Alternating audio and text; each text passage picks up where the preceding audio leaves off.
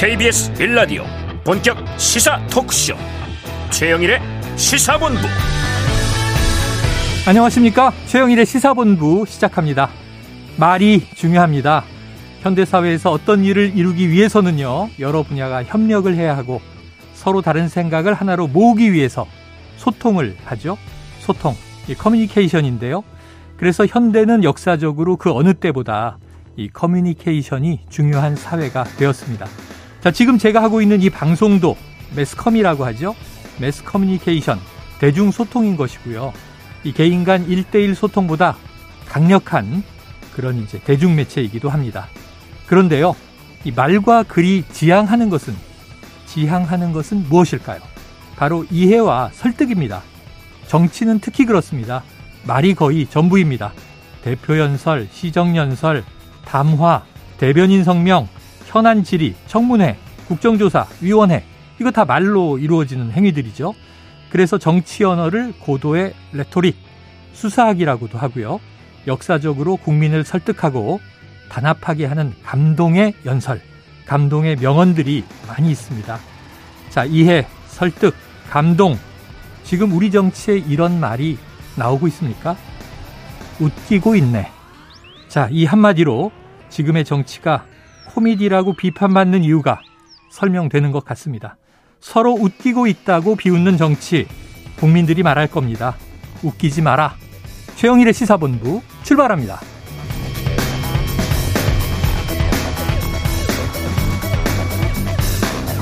네, 1부에서는요, 오늘의 핵심 뉴스를 한입에 정리해드리는 한입뉴스 기다리고 있고요. 2부는 화제의 인터넷 뉴스를 다뤄보는 스트릿 뉴스 파이터, 그리고 여의도 정치 핵심 관계자, 여의도 정핵관, 그리고 사건 본부가 준비되어 있습니다. 자, 1부 마지막에 듣는 노래가 있습니다. 디저트송 신청 기다리고 있으니까요. 오늘 듣고 싶은 노래가 있으시면 문자 샵 9730으로 자유롭게 보내주시기 바랍니다. 짧은 문자 50원, 긴 문자는 100원입니다. 이 오늘의 디저트송 선정되신 청취자께는요. 치킨 쿠폰을 보내드리고 있습니다. 많은 참여 부탁드립니다.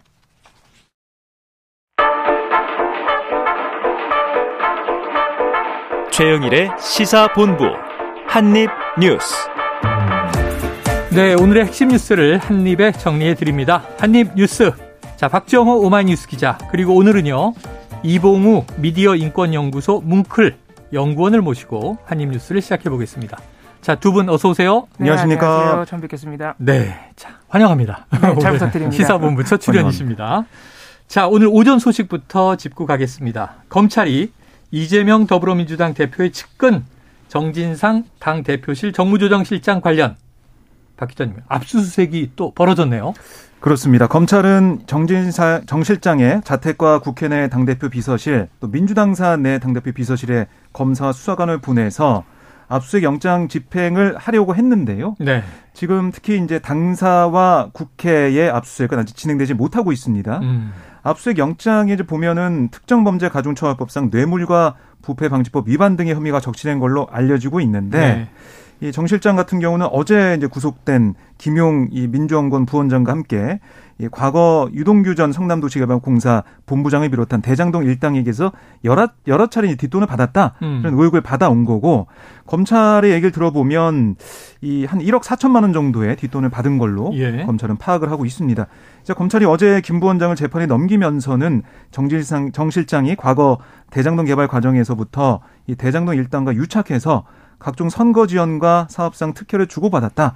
뭐 사실상 추가 수사를 예고했는데 오늘 곧바로 압수수색에 나선 모습입니다. 네, 그래요. 자, 지난 국정감사 와중에 두 번 당사 압수수색 충돌이 있었는데 그럼 네. 이영구원님, 이 검찰이 또 민주당 중앙당사 압수수색에 나선 셈인데 민주당 분위기는 어떻습니까? 네, 당연히 지금 민주당에서는 강하게 반발하고 있고요. 네. 지금 얘기해 주셨다시피 지금 당직자들이 모두 어, 거세게 반발하면서 대치하고 있는 아, 상황이기 아, 때문에 그렇습니다. 네. 어, 지난번에 압수수색과 똑같은 상황이 반복되고 있다 이렇게 음. 볼수 있겠습니다. 네, 지금 뭐 제가 오면서 보니까 아, 민주당사 그 건물 네네. 입구에 셔터가 내려져 있어요. 아. 그래서 그 셔터 바로 앞에 검찰 그러니까 검사와 수사관들이 한열명 정도 서서 그 셔터를 이제 바라보면서 가만히 서 있습니다. 네. 그래서 우선 민주당에서는 이미 제출 형식으로 어. 자료가 필요한 게 있으면 제출하겠다 이런 얘기를 하고 있는 상황인데 협의가 계속 진행, 진행 되고 있는 모습이고요. 네네. 아, 그리고 이제 국회 같은 경우는 원래 이 국회 이제 김진표 의장이 압수수색을 뭐 허락하거나 막을 권한이 있진 않아요. 음. 하지만 국회 얘기는 뭐냐면 이 입법부의 상징성을 존중하는 차원에서 네네. 이거 이미 제출 형식으로 좀 하자라는 어. 얘기를 하고 있습니다. 예. 그래서 검찰과 조율 중에 있는데 아직 압수수색이 어떻게 진행될지는 좀 더 봐야 될 것 같아요. 네. 결국 뭐 이제 이러다 보니까 민주당에서는 아니 17일 만에 그러니까 지난번 김용 부원장 관련해서 아, 압수수색한 다음에 네. 17일 만에 다시 이렇게 당사에 가서 압수수색하려고 하는 모습 결국 이번 이태원 참사에서 시선 돌리려는 정치조가 아니냐 아. 이렇게 거세게 이제 반발하고 있는 상황이고 물론 이 지금 국민의힘에서는 정당한 검찰의 네네. 네. 이 직무 수행을 왜 방해하고 있냐 지난번에도 그랬죠 그렇습니다 그런 입장을 내놓고 있습니다 죄가 없다면 압수수색 받아라 지난번에도 그랬는데 자 어제 어제 예고된 일이었습니다만 기한이 다 돼서 검찰이 결국 김용 부원장을 구속 기소했단 말이죠. 자, 공소장에 정 실장이나 이재명 대표와의 공모 여부 들어갔습니까? 안 들어갔습니까? 공모 요보는 들어가지 않았습니다. 아, 그래요? 밝히지 않았다라고 보시면 네네. 되겠는데요. 공소장에는 이재명 대표 이름이 적혀 있어요. 음. 하지만 이 대표의 선거자금 명목이었다라는 대목에 이 대표가 모금을 지시했는지, 그러니까 김용 부원장이 불법 정치자금 8억 4,700만 원 받은 혐의로 네. 이게 재판에 넘겨졌으니까 그런데 이 대표가 모금을 지시했는지 자금 존재를 알았는지 여기까지는 적지 못한 거예요. 예. 그리고 또 다른 측은 이번에 지금 수사가 될 걸로 보이는 강제 수사가 들어간 음. 정진상 실장 역시 김 부원장과 대장동 팀의 관계를 설명할 때 등장은 했지만 네. 공모 여부는 밝히지 못했습니다. 그래요. 뭐 이게 계속해서 김 부원장 측에서는 강하게 반발하고 있는 상황이기 때문에 재판에 넘겨진 상황에서 치열한 법정 공방이 있지 않겠냐. 이런 분석이 나오고 있습니다. 또 그래요. 민주당이나 또 이번 지금 대장동 관련 수사를 의심하는 쪽에서는 네. 어, 검찰에서 검찰이 수사 과정에서 나온 유동규 본부장의 뭐 예를 들어서 돈가방 음. 또는 최근에 나왔던 정영학 회계사의 그 리라고 쓰여 있다는 메모장 네네네.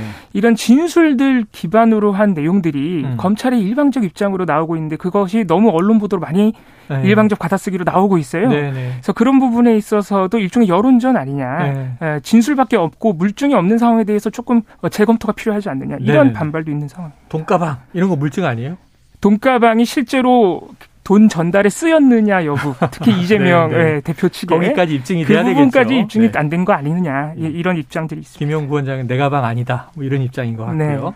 네. 네. 결국 뭐 검찰은 이번에 압수물 분석이 되는 대로 음. 정 실장을 피의자 신분으로 조사하지 않겠냐 이런 네. 관측이 나오고 있습니다. 자 어쨌든 이 대장동 비롯해서 뭐 미래신도시, 성남 FC 여러 가지 이제 이재명 대표를 겨냥한 것으로 보여지는 수사도 이제 뭐 극으로 가고 있는 것 같습니다. 자, 압수수색. 뭐 오늘도 굉장히 압수수색이 여러 군데 많습니다. 해밀턴 호텔, 이태원 참사 관련도 있고요. 또 이제 이 기적의 생환을 해서 다행이긴 하지만 또 경북 봉화, 아영 광산에 대해서도 뭐 압수수색이 있는 것 같고요. 자, 다음 이슈로 넘어가 보죠. 지금 이 국회에서는 어제 대통령실 국정감사가 있었단 말이죠. 그런데 이 이태원 참사가 집중적인 쟁점이 된 것 같습니다. 네네. 대통령실에서 경찰 책임론으로 선을 긋는 입장 어제도 나왔던 거죠? 그렇습니다. 어제 국회 운영위원회 대통령실 국정감사에는 당연히 김대기 비서실장 등 대통령실 주요 관계자들 네. 핵심 인사들이 출석을 했는데요. 주요 발언들을 보면요. 어, 일단 더불어민주당에서 총리나 행안부 장관이나 경찰청장 등의 사의 표명이 있었냐, 음. 아니면 그런 문책성 인사를 해야 된다는 건의를 낸 바가 있냐라는 네. 질의에 대해서 김대기 비서실장은 그런 일이 없다고 했고요. 어, 또 사람 바꾸는 게 중요할 수도 있지만 음. 만약에 그렇게 사람을 자른다 하면 어떻게 할 것이냐. 네. 청문회 열고 하면 또 두 달이 흘러가고 행정 공백이 생긴다. 네. 매번 사건이 터질 때마다 장관을 바꿔라. 어, 청장 바꿔라 하면 이것도 후진적으로 생각한다 그러면서 네. 어, 이 고위급 인사들에 대한 문책성 인사에는 확실하게 선을 긋는 모습을 보였습니다. 어, 선을 긋는 모습을 보였다. 자, 그런데 이 대목에 대해서는 박 기자님, 네. 대통령도 일전에 뭐 국가 재난안전 시스템 점검 회의나 이런 자리에서 좀 비슷한 입장을 낸 것 같아요. 그렇습니다. 윤 대통령이 그때 이제 발언한 내용을 보면 상황 관리 잘 안 된 거는 이 경찰 소관이다. 뭐 자꾸 섞지 말라. 네. 이런 얘기도 있었고 책임 있는 사람에게 딱딱 물어야지 다 음. 책임지라고 하는 거는 있을 수 없다. 음. 뭐 그게 뭐 현대 사회에 맞지 않다 이런 얘기까지 하면서 네네. 이게 먼저 이 규명할 수 있는 여러 가지 진상을 밝힌 다음에 책임 묻는 건지 지금 뭐 이런 참사가 발생했으니까 누구누구 물러나라 이런 건 안 된다라는 입장을 밝힌 바가 있습니다. 네. 네. 또 윤희근 경찰청장에 대해서도 행정적인 진상 규명은 경찰청장의 책임과 권한이다. 라고 하면서 사실상 지시를 했거든요. 네네. 이 부분에 있어서 윤희근 청장은 혹시 이 책임에서 제외되는 것 아니냐 아, 이런 의심도 나오고 있는 상황. 그래요. 이게 지켜볼 대목이네요. 이게 좀 정치권 공방이 여권은 좀 이게 수사와 조사를 다 한 후에 법적 책임에 네. 대한 이야기를 하는 것 같고 네. 지금 야권에서는 국민 정서라든가 이건 또 국가의 국민에 대한 도의적 책임 이런 측면에 또 공세가 있는 것 같고 조금 이제 엇박자인 것 같다는 생각이 저 제가 어제 좀 유념해서 들었던 것은 김대기 비서실장이 네. 이 대통령실은 재난의 컨트롤 타워가 아니다 이런 얘기를 네. 했잖아요. 그렇습니다. 그래서 결국 국정상황실은 이 재난 컨트롤 타워가 아니고 대통령 참모 조직이다. 네, 네. 이 재난 컨트롤 타워는 중앙 재난 안전 대책 본부다. 이렇게 얘기를 했습니다. 어, 그런데 일전에 또 윤석열 대통령은 대통령은 국민의 생명과 안전을 책임지는 최종 책임자이기 때문에 컨트롤 타워다라고 얘기한 것 같아요. 11월 7일에도 그렇게 얘기했죠. 네네. 네. 네. 그래서 대통령과 대통령실은 또 다른 것인가. 네. 그 네. 부분도 좀 안타까운 것이 네. 지금 대통령실의 일관적인 입장이 우리는 경찰청으로부터 서울 경찰청으로부터 아무런 보고를 못 받았다는 거예요. 네. 그렇기 때문에 우리가 책임이 없다는 식으로 흘러가고 있어서 음. 그 부분에 대해서는 조금 눈여겨 살펴볼 필요가 네. 있습니다. 앞으로 계속 정치권 특히 국회에서의 공방을 지켜봐야 될 텐데 이 와중에 좀 제가 보기에는 국민들 눈살 찌푸리는 소식이 하나 또 나온 게 저는 이게 참 말이 안 된다 이런 생각을 좀 해봐요. 웃기고 있네. 이 필담이 사진에 딱 포착이 돼서 논란이 되고 있는데 자, 박 기자님 이게 전후 사정은 어떻게 된 얘기예요? 네, 이제 어제 국회 운영이 대통령실 국정감사 현장에서 어제 음. 6시 넘은 시각이었어요. 네네. 아, 그때 이제 강덕구 민주당 의원이 김대기 대통령실 비서실장과 김성한 안보실장한테 참사의 원인을 경찰서 소방서로 떠넘기고 있는 꼬리 자르기 음. 하고 있는 느낌을 지울 수가 없다. 그리고 역사가 뭐 김 실장을 소환할 수 있다. 뭐 이렇게 얘기하는 네, 그런 네. 부분이 있었는데 음. 그 당시에 아, 이 김대기 비서실장 뒤에 앉아 있던 그때 강순규 시민사회 수석과 김은혜 홍보석이 있었는데 강순규 수석 무릎에 올려 있던 음. 메모지에 아, 예. 웃기고 있네라고 적힌 게 네네. 이데일리 이, 이 사진 보도로 어제 알려지고 단독으로 예, 보도가 음. 됐어요. 그렇습니다. 그래서 이게 보도가 된 다음에 민주당 의원들이 발견해서 이 문장 누가 적은 거냐. 어. 말 그대로 이제 범인 색출에 나섰고 네. 거기서 국민의힘 소속인 주호영 운영위원장도 쓰신 분 있으면 일어나 달라라고 했어요. 음. 그랬더니 김은혜 수석과 강승일 수석이 주춤거리면서 자리에 일어섰고 네. 어, 와서 한 마디씩 했는데 이게 질의와 관련된 내용 때문에 뭐 웃기고 있네라는 게 하니 얘기가 아니고 네, 네. 그 전날 나눈 사적인 대화에 대해서 필담을 하다가 음. 그러다가 뭐 지운 거다. 이렇게 설명을 했습니다. 네, 네. 그랬더니 주호영 위원장이 그걸 납득을 하겠습니까? 아. 이렇게 질타하는 모습도 있었고 그러면 어제 나눈 대화가 뭐냐? 전날 나눈 대화가 어떤 내용이냐라고 음, 네. 했는데 거기서 강수석은 사적 대화를 여기서 공개할 이유는 없다라고 거부를 했습니다. 네. 그러다 보니까 민주당에서는 강하게 또 반발하면서 질타하는 모습이 있었고 결국 두 수석은 아, 이 퇴장 조치가 되는 그런 상황이 됐습니다. 네. 참 이걸 어떻게 해석해야 할지 또 지켜보는 국민들이 웃기고 있네. 이 다섯 글자를 보고 느끼는 참 만감 있을 거고요. 해석들이 있을 텐데 네. 전날 이야기한 사적 대화를 왜 다음날 국정감사장에서 필담으로 사담을 나누고 있는 건가? 음. 그렇다 믿는다 하더라도 그 다음에 그걸 이제 주호영 같은 당의 이제 위원장까지도 국민의힘에서 납득이 되겠느냐 이런 얘기가 나올 정도는 네 그래서 뭐 김대기 실장도 음. 사과하기도 했긴 했는데 네.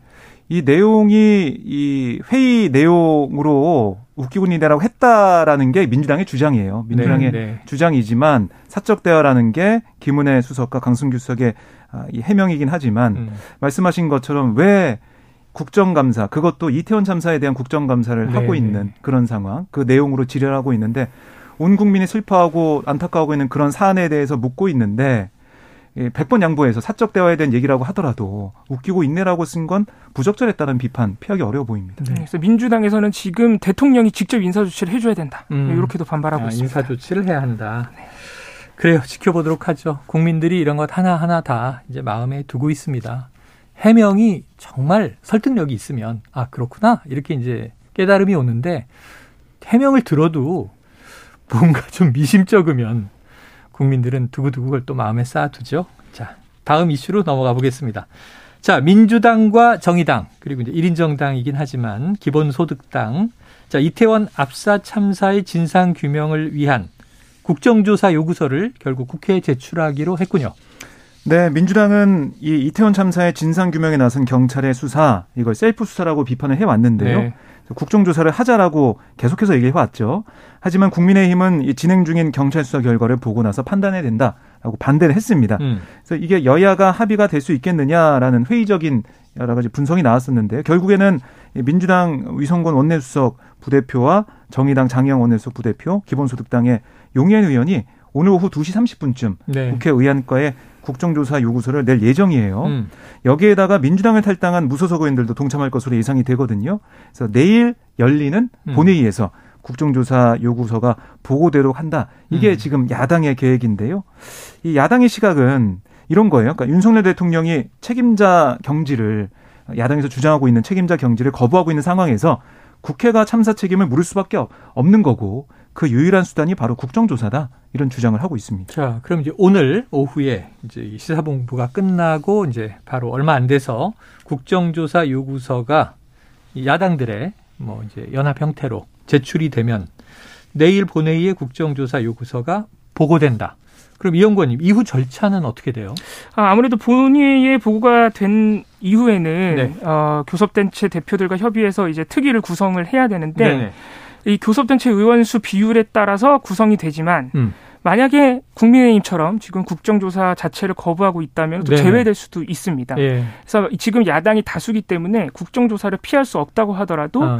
어. 국민의힘과의 예, 갈등 구도 속에 과연 네네. 국정조사가 잘 될 수 있겠느냐 반쪽짜리로 그치지 않겠느냐 이런 음. 우려도 지금 할 수 있는 상황입니다. 자, 그럼 이제 남아 있는 과제는 여야 합의 처리냐 아니면 지금 이제 국민의힘은 반대하고 있는 입장이니까 만약에 보이콧을 하거나 빠진다면 야당들의 이제 단독 처리로 그렇습니다. 반쪽짜리로 가느냐 이제 이런 얘기를 해주신 건데 자 국민의힘은 여전히 지금 국정조사나 특검보다는 신속한 수사가 먼저다. 주호영 원내대표도 반대하진 않지만 시기상조다 이런 입장인 거죠? 네, 그러니까 우선은 수사를 봐야 된다, 결과를 보자 이런 얘기고요. 네. 그러니까 지금 국정조사를 실시하면 수사에 방해되는 거 아니냐. 음. 그러니까 조사가 되고 있는 상황에서 국정조사하게 되면 결국에는 이도저도 안 된다 이런 주장을 하고 있는 거죠. 네네. 그리고 오늘 보니까 조정훈 시대전환 의원도 네. 좀 부정적인 얘기를 음. 하더라고요. 어. 이 지금 국정조사는 정쟁의 폭죽이 될 거다라고 어. 반대 의사를 밝히고 있습니다. 그러니까 정치가 이 참사와 희생자들을 이제 정쟁의 소용돌이로 끌어들이고 있다라고 주장을 했고요. 어, 결국에는 국정조사로 지금 정쟁으로 가는 것보다 네. 지금 현재는 경찰의 수사를 지켜보자 음. 이런 얘기를 조정원 의원도 하고 있어요. 그래서 이 민주당에서는 국정조사를 이제 단독으로 뭐 이 과반이 넘으니까요 의석수가 처리할 수 있는 상황이지만 과연 이 국민들의 어, 동의 어, 이 여론의 지지를 받을 수 있냐 이게 지금 중요해 보이고요. 네네. 이게 앞으로의 여론 지형에도 영향을 좀 줄 것으로 예상이 됩니다. 그래요. 자 지금 뭐 속보가 막 들어온 걸 보니까 지금 이제 검찰 압수수색 민주당사에 진입했다 이런 음. 소식이 나오고 있는데 자 오후 상황이 이제 어떻게 흘러갈지 좀 지켜봐야 될 것 같습니다. 자 지금 수요일이죠. 점심시간 교통 상황 알아보고 계속 이어가도록 하겠습니다. 교통정보센터에 이승미 리포터 나와주세요. 네, 시각 교통 상황입니다. 중부 내륙고속도로 양방향 다 작업 여파로 인한 정차가 계속되고 있습니다. 양평 방향으로 연풍터널 부근 2차로에서 작업을 하고 있어서 연풍나들목부터 4km 정체고요. 창원 방향으로는 탄용터널에서 괴산 나들목까지 또 진남터널 부근에서 5km 구간 작업 여파로 밀립니다. 경부고속도로 서울 방향으로는 서울요금소 부근 1km 구간 정체가 작업 여파고요. 이후 양재에서 반포까지 밀립니다. 서양고속도로는 목포 방향으로 8탄 분기점에서 화성 휴게소 부근까지 정체고요. 서해대교 2, 3차로에 걸쳐 장애물이 떨어져 있습니다. 사고 나지 않도록 앞을 잘 살펴서 지나셔야겠습니다. 호남고속도로 지선 논산 방향으로는 논산 분기점 부근 2차로에서 방음벽 보수하고 있습니다. 여파 있는데요. 논산 분기점 부근에서 2km 구간 정체됩니다. KBS 교통정보센터였습니다.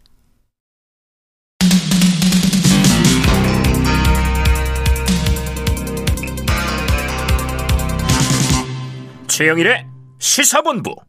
네, 안 그래도 이슈가 많은데 이게 갑툭튀라고 하죠 요즘에 툭 튀어나온 뉴스가 하나 있었는데 이게 풍산계 반환 논란이었습니다. 자, 김정은 위원장이 문재인 전 대통령에게 선물했던 이 풍산계의 반환 논란. 결국 어제 문 전 대통령이 반환을 한 것으로 이영권님 이거 결말이 난 겁니까? 그렇습니다. 어, 11월 7일에 문재인 전 대통령 측이 2018년 9월 김정은 위원장 북한으로부터 선물 받은 풍산계 이 지금은 세 마리인데 이 세 마리에 대해서 이제 반환 요청을 했고 음. 문재인 전 대통령 입장은요 이게 대통령 기록물이기 때문에 대통령이 음. 선물 받은 것을 국가 자산인데 그렇습니다. 그래서 구, 국가적 관리가 돼야겠죠. 공적 관리가 돼야 되는데 음. 그것을 위해서 퇴임 전에 그것을 위한 시행령을 입법 예고를 하고 나갔다 이겁니다. 6월로. 네, 네. 예, 여기에는 이제 양육비 250만 원 매달 지급이 골자로 되어 있는데요. 네, 네. 이것을 문, 어, 현 정부가 아무래도 거부하는 것 같아서 어. 어, 우리가 반환할 수밖에 없다. 국가적 공적 관리가 안 되니까 네. 이런 입장이었고요. 네. 이제 정부 여당에서는 어, 양육비 아까워서 정부에 반환하는 것이냐 이렇게 맞붙었었는데 음. 결국 어제 문재인 전 대통령 측, 측과 행정안전부 대통령 기록관 측이 만나서 대구 경북대병원 동물병원에 음. 일단 소미와 송강이 두 마리를 반환 조치를 했고요. 네네. 한 마리가 그 두 마리의 사이에서 나온 그 네. 아이예요. 이세예요. 그렇습니다. 네. 이세는 이제 직접 선물 받은 게 아니라서 어. 문재인 대통령 측이 전 대통령 측이 그대로 키우는 아, 것으로. 그러면은 그 이후에 나온 저 2세, 3세들은 그렇습니다. 국가 자산이 아닌 거군요. 일단 그렇게 판단하는 것 같습니다. 네, 이게 네. 전례가 여러 마리를 낳았는데 네. 또 이제 개인 입양을 보낸 강아지들도 있더라고요. 예, 예, 네. 예. 그래요. 알겠습니다. 그런데 박 기자님. 네. 여야는 여전히 이 문제로 입씨름 중인 것 같은데 뭐가 쟁점입니까? 그러니까 지금 여당 쪽에서는 이 사료값 포함한 그 이 키우는데 들어가는 그 비용 음. 받기 위해서 음, 음. 결국 파양 결정까지 한 거 아니냐 아, 이런 주장을 하고 있어요. 문전 대통령 측이 그렇습니다. 그래서 홍준표 대구시장 같은 경우는 SNS에 아니 이 개 강아지 세 마리도 음. 이렇게 못 음. 키우면서 어떻게 나라를 어. 맡아서 대통령으로서 5년 동안 어, 그렇게 비판이 있었냐. 연결되는 거군요. 그 비판을 좀 하고 있는 상황이죠. 네. 그러니까 이 대통령 어제 김대기 비서실장도 이 어른으로서 뭐 이 올바른 판단 뭐 할 거다 뭐 이런 취지의 얘기도 하기도 했었는데 그래서 여당 입장에서는 아니 이 맡아서 키우고 있으면 계속 키우면 되는 거 아니냐? 음. 왜 그런 시행령 같은 이 제도적 물론 제도가 필요하겠지만 그 전에 키우면서 이 제도도 시행령도 안 한다는 게 아니라 음. 논의하고 있다고 하는데 왜 지금 이렇게 반납을 하는 거냐, 네. 반환하는 거냐 이렇게 비판하고 있는 거죠. 음. 반면에 민주당 특히 이제 전 정부 인사들 얘기를 쭉 들어보면 탁현민 뭐 이 전 비서관도 그랬지만 예, 예. 이거는 새로운 정부, 그러니까 특히 윤 대통령의 약속이었다. 어. 그러니까 키우기로 해서 위탁 관리를 하기로 하고 거기에 대한 제도적인 보완을 하기로 했는데 그게 지금 6개월이 지나도록 안 되고 있으니까 안 해주는 거 아니냐? 그렇습니다. 그래서 이럴 경우 어떻게 하느냐. 네. 제도적으로 아무리 얘기를 해도 잘 되지 않는 걸 어떻게 하겠느냐라고 하면서 어쩔 수 없다는 입장이에요. 그러니까 이게 제도가 없이 만약에 기르게 된다면 어떻게 보면 나중에는 불법으로 돼서 네네네. 네, 네. 규정이 없는 걸로 돼서 국가자산을 개인이 무단 점유한다 네, 생길 수가 있느냐 이런 어, 한편에서는 우려까지 네. 나오고 있거든요. 야. 그래서 뭐 일각에서는 이 상황과 또 이명박 어, 대통령 정부 시절에 그때 당시에 이 대통령의 기록물 관련해 가지고 어. 노무현 전 대통령이 네. 그 뭐 무단 뭐 반출했다 가져갔다. 그 이지원 사태잖아요. 그렇습니다. 네네. 그 논란 때문에 한 차례 큰 바람이 풍파가 일었던 그때까지 그 상황까지 좀 아, 회상을 해가지고 네. 이걸 비교하는 그런 얘기까지 나오고 있더라고요. 네. 그러니까 이게 지금 양육비 논란으로 번져버렸는데 사실 네네. 핵심적인 것은 제도적 미비가 있긴 합니다. 네. 왜냐하면 과거에도 동물 선물을 받은 적이 있는데 음. 전직 대통령들이 음. 퇴임 후에 곧바로 서울대공원에 보냈어요. 아. 서울대공원은 말, 말 그대로 서울특별시립공원입니다. 그러니까 그 자체로 예산을 정부가 지원해요. 예. 그러니까 공적 관리가 자동적으로 되는데 아. 이게 너무 아이들이 버려진 거예요, 동물들이. 거의 네. 버려지다시피 네. 하니까 좀 비판이 있고. 있었어요. 음. 사고도 있었고. 그래서 이번에 문재인 대통령이 개인적으로 데려간 건데 그 부분은 대통령이 퇴임 후 개인적으로 데려가면 어떻게 위탁 관리를 공적으로 시킬 것이냐. 네네. 네. 이 부분은 제도적 미비가 분명히 있는 것이거든요. 네네. 네. 그 부분에 대한 논의로 좀 집중해야 되지 않나 이렇게 자, 보입니다. 그러니까 결국은 이제 시행령이 이렇게 질질 끌면서 처리되지 않고 이게 뭐 불법 상황이 장기화되는 것에 대한 문 대통령 측의 부담이 문제였던 것이냐. 음. 아니면은 이걸 기다리지도 못하고 어차피 해줄 건데 네. 이 불쌍한 반려 동물들을 파양했다. 지금 이게 음. 또 이제 이 보수 진영 측에서의 그렇습니다. 반격인 것 같아요. 아, 참 이 풍산계 반환 논란 야, 이런 문제까지도 이렇게 사회적 이슈가 돼야 되는지 안타까움이 있습니다. 자, 다음 이슈로 넘어가 보죠. 박 기자님, 이 서해 공무원 피격 사건으로 구속됐던 두 인물이 있어요. 최근에. 네. 서욱 전 국방부 장관 지금 구속적 부심을 통해서 석방이 됐잖아요. 네, 어제 석방이 됐습니다. 어제. 그리고 네. 김홍희 전 해양경찰청장도 구속이 같이 됐었는데 네. 역시 적부심을 청구했군요. 그렇습니다. 오늘 오전에 김 전 청장이 서울중앙지법에 구속 적부심을 청구를 했는데요. 신문은 이제 내일 오후 2시 40분 서울중앙지법에서 열리게 됩니다. 음. 그러니까 이 아시겠지만은 김 전 청장은 이 2020년 서해상에서 숨진 이 해양수산부 공무원 고 이대준 씨의 사건 경위 수사한 해경 총책임자예요. 네, 네.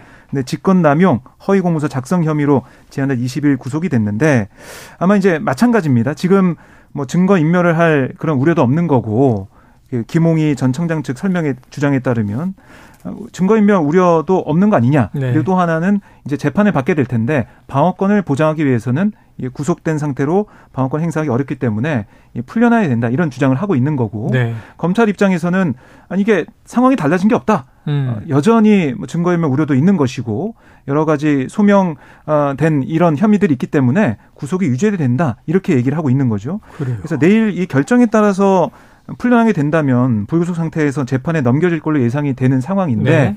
내일 이 근데 이제 구속 기한이 거의 만료가 된 그런 그렇죠, 모습이거든요. 그렇죠. 네. 그래서 법원도 예전 뭐 사례도 쭉 놓고 보면 이게 구속 기한이 거의 만료가 됐기 때문에 재판 과정에서의 방어권을 더 어, 생각을 많이 하지 않겠냐 음. 이런 법조계의 관측은 좀 나오고 있습니다. 네, 결국은 기소가 되고 재판으로 이어질 테니까 그렇습니다. 지켜볼 문제죠. 두 명이 다 구속 적부심을 통해 석방된다. 검찰 입장에서 좀 난감할 수 있는데 네, 뭐 어쨌든 뭐 우리 입장에서 보면요, 이 법원이 구속 결정했다가 법원이 또 풀어줬다가 그런 네. 거잖아요. 네. 그럼 아까 말씀하신 대로 전후 사정이 달라진 게 뭐길래 잡아놓을 땐 언제고 풀어주고 이게 좀 헷갈리는 뭐 구속 기간이 만료된 부분도 있고 충분히 네. 수사가 되지 않았느냐 이런 입장도 있는 것이거든요. 네. 예, 여러 가지로 또 살펴볼 게 있습니다. 그 동안에 구속 기간 동안에 네, 네. 그래요. 알겠습니다. 자, 오늘 오전에 요 발표가 나왔습니다. 윤석열 대통령이 오는 11일 캄보디아 푸놈펜과 이 인도네시아 발리를 차례로 방문하는 해외 순방 예정이 나왔는데 자, 박 기자님 이 내용 좀 정리해 주시죠. 네, 윤 대통령이 내일 모레 그러니까 11일 출국을 해서 먼저 이제 캄보디아 프롬펜으로 갑니다. 네. 거기서 한 아세안 정상회에 참석을 해서 정부의 새로운 아세안 정책, 한 아세안 연대 구상을 발표할 예정이고요. 음. 그다음에 다음 날 12일에는 아세안 플러스 3, 그러니까 한중일 네네네. 아세안 플러스 한중일 정상회에 참석을 하는데 이 아세안 플러스 3 같은 경우는 아세안 국가들과 한중일이 함께하는 영내 기능적 협력체예요. 네. 지난 97년 아시아 금융위기에 대한 공동 대응을 계기로 출범을 했는데 음. 지금 한중일 정상회의 의장국인 한국이 지난 2019년 12월 중국에서 아, 마지막으로 네. 열린 뒤 2년 10개월 이상 개최되지 않고 있는 삼국 정상회의 재개를 제안한 바 있거든요. 어. 그래서 이게 좀 어떻게 풀려 나갈지 좀 봐야 될 것 같고 윤 대통령 외에 기시다 일본 총리, 후미오 일본 총리와 리커창 중국 총리도 참석을 네네. 네. 합니다. 그리고 이제 13일에는 동아시아 정상회의에 참석을 하는데 김성한 안보실장의 설명을 들어보면 이 회의 같은 경우는 정상 차원에서 영내 역의 주요 안보 현안에 대해 얘기하는 전략적 성격의 포럼이다. 네. 이렇게 얘기하면서 한국의 이 적극적인 이 자유 평화 번영에 대한 기여 의지를 강조하겠다라고 설명을 했습니다. 어, 지금 말씀하신 대목이 좀 주목이 되는 게 네. 최근에 뭐 신냉전 기류에서의 음. 안보 동맹체가 우리가 계속 강조해온 게 윤석열 정부 들어와서만 해도 한미일 공조잖아요. 근데 이제 한중일 플러스 아세안인데 네. 중국과 이제 우리나라 일본이 함께 모였을 때 지금 사실은 오늘 김성한 안보실장 발표를 보면요. 윤석열 표 인태 전략, 음. 인도 태평양 전략에 퍼즐을 완성하는 것이다. 이런 얘기까지 했어요. 음. 그 중국과의 이제 관계, 중일 관계, 또 한중 관계 어떻게 흘러갈지 좀 미묘하네요. 네, 그렇죠. 왜냐면은 얼마 전에 그 일본 그 해군 자위대 관함식에서도 아, 네. 지난 주말이었죠. 그렇습니다. 이 기사 총리가 남중국해 얘기를 했어요. 네네. 근데 거기 한국이 참석을 했단 말이죠. 네네. 이런 부분에 있어서 중국이 지금 약간 기분이 나쁠 수도 있는 상황인데 이 회의가 더 주목해야 될 부분들이 있는 그런 대목입니다. 그래요. 또 이제 중일 일중 간에는 영토 분쟁도 있습니다. 음. 이거 한번 좀 지켜봐야 될 대목입니다. 네. 그리고 여기서 이제 인도네시아 발리로 네네네. 이동을 또 합니다. 윤 대통령이. G20이 개최되는 그런 G20이군요. 정상회의. 그렇습니다. 네. 그리고 이제 G20 회원국인 경제 단체와 기업 대표들이 참여하는 B20 서밋 여기에 음. 참석을 윤 대통령이 하고요. 그다음에 15일에는 G20 정상회의에 참석을 해서 식량 에너지 안보 보건 세션에서 발언을 할 예정이에요. 네, 네. 그래서 어떤 어, 아젠다가 제시가 좀 될지 네, 좀 봐야 될 것 같고 또 이제 G20 정상회의 하면은 관심을 가지는 부분이 누구랑 양자회담을 할 것이냐, 아, 그렇죠, 누굴 그렇죠. 만날 것이냐. 네. 뭐 미국에서도 뭐 기시다 후미오 일본 총리를 우리가 찾아가서 만나서 음. 이건 또 외교상 안 맞는 거 아니냐 이런 뭐 논란도 있었고. 약식 회담이었죠. 그렇습니다. 뭐 바이든 대통령 우리가 좀 정말 1분도 안 되게 만나서 몇십 초 만나서 네네네. 네, 네. 왔는데 이게 뭐 어떻게 보면은 한미 정상 간의 회의로서 정상이 한다고 했는데 그 안된 거는 어떤 일이 있었, 있었 던 거냐 뭐 책임론까지 네. 불거진 바 있습니다. 음. 이번에는 어떤 정상들과의 만남이 있을지 좀 더 봐야 될 것 같은데 대통령실의 설명을 들어보면 조 바이든 미국 대통령과의 양자 회담은 협의 중이다. 음. 그리고 시진핑 중국 국가주석과는 자연스럽게 회의장에서 만날 기회가 있을 거다. 네. 이렇게 예상을 하더라고요. 음. 그래서 이렇게 15일 일정까지 마무리하고 윤 대통령은 다시 귀국을 하게 됩니다. 그래요. 귀국해도 바로 또 이제 네덜란드 총리, 음. 스페인 총리가 들어와서 네. 또 17일, 18일 정상회의가 있다. 그렇습니다. 그래서 일정을 다 마치지 않고 15일에 귀국해야 한다. 이런 이야기까지도 오늘 설명이 나왔습니다. 자, 요거 좀 지켜보죠. 뭐 이 세 번째 해외 순방이에요. 네. 나토 정상회의, 영국, 미국, 캐나다 3개국 순방, 음. 그다음에 이번에 이제 아세안. 자, 이봉우 연구원님. 자, 지난주에 이 YTN 이게 지금 보도 전문 채널이죠. 네. YTN의 대주주가 한전 KDN인데 YTN 지분을 전량 매각하는 계획이 발표된다. 민영화되는 겁니까? 그렇습니다. 내일 모레 이 기획재정부의 공공기관 운영위원회에서 네. 공공기관 자산 매각 계획을 발표하는데요. 네. 여기 한전 KDN이 YTN 지분 전량을 매각하는 방침이 포함된다고 어, 제 언론 보도를 통해 어, 기재부가 확인을 했습니다. 발표된 게 아니라 이제 발표될 예정이다. 그렇습니다. 내일 네. 모레 네. 발표 예정인데 현재 한전 KDN이 YTN 이 보도 전문 채널이자 준공영 방송이라고 하는데요. 어, 지분 한 23% 정도 가지고 있는 대주주입니다. 네네. 네. 이것을 매각하란다고 했기, 했기 때문에 음. 사실상 민영화는 어, 수순을 밟는 거 아니냐. 어, 음. 이렇게 예상이 되고 있습니다. 민영화 수순으로 가는 것 아니냐. 자, 이건 사실은 대선 기간에 보면은 국민의힘 측에서 윤석열 후보 시절 계속 이제 주장했던 내용이기도 그렇습니다. 하죠. 네. 네. 알겠습니다. 자, 방송과는 또 어떻게 이제 재편이 되는지 ITN 소식을 한번 앞으로 지켜보도록 하고요. 자, 지금 미국은 이제 중간 선거 와중입니다. 어제부터 전해드리고 있습니다만. 자, 투표가 우리 시간으로 오늘 오후 2시 하와이를 마지막으로 시사본부가 끝나면 투표가 끝나는 거예요. 마감됩니다. 이 관련해서 내일 저희는 미주 한인 유권자 연대 김동석 대표를 연결해서 미국의 중간 선거 소식을 들어보도록 하겠습니다. 자, 오늘 한입 뉴스는 여기서 정리하겠습니다. 자, 박종우 기자, 이봉우 연구원님 고생하셨습니다. 감사합니다. 고맙습니다. 자, 오늘의 디저트 송은요. 청취자 6824님이 보내주신 그런 이제 노래입니다. 먼저 소방의 날에 모든 소방관님들의 노고에 감사드립니다.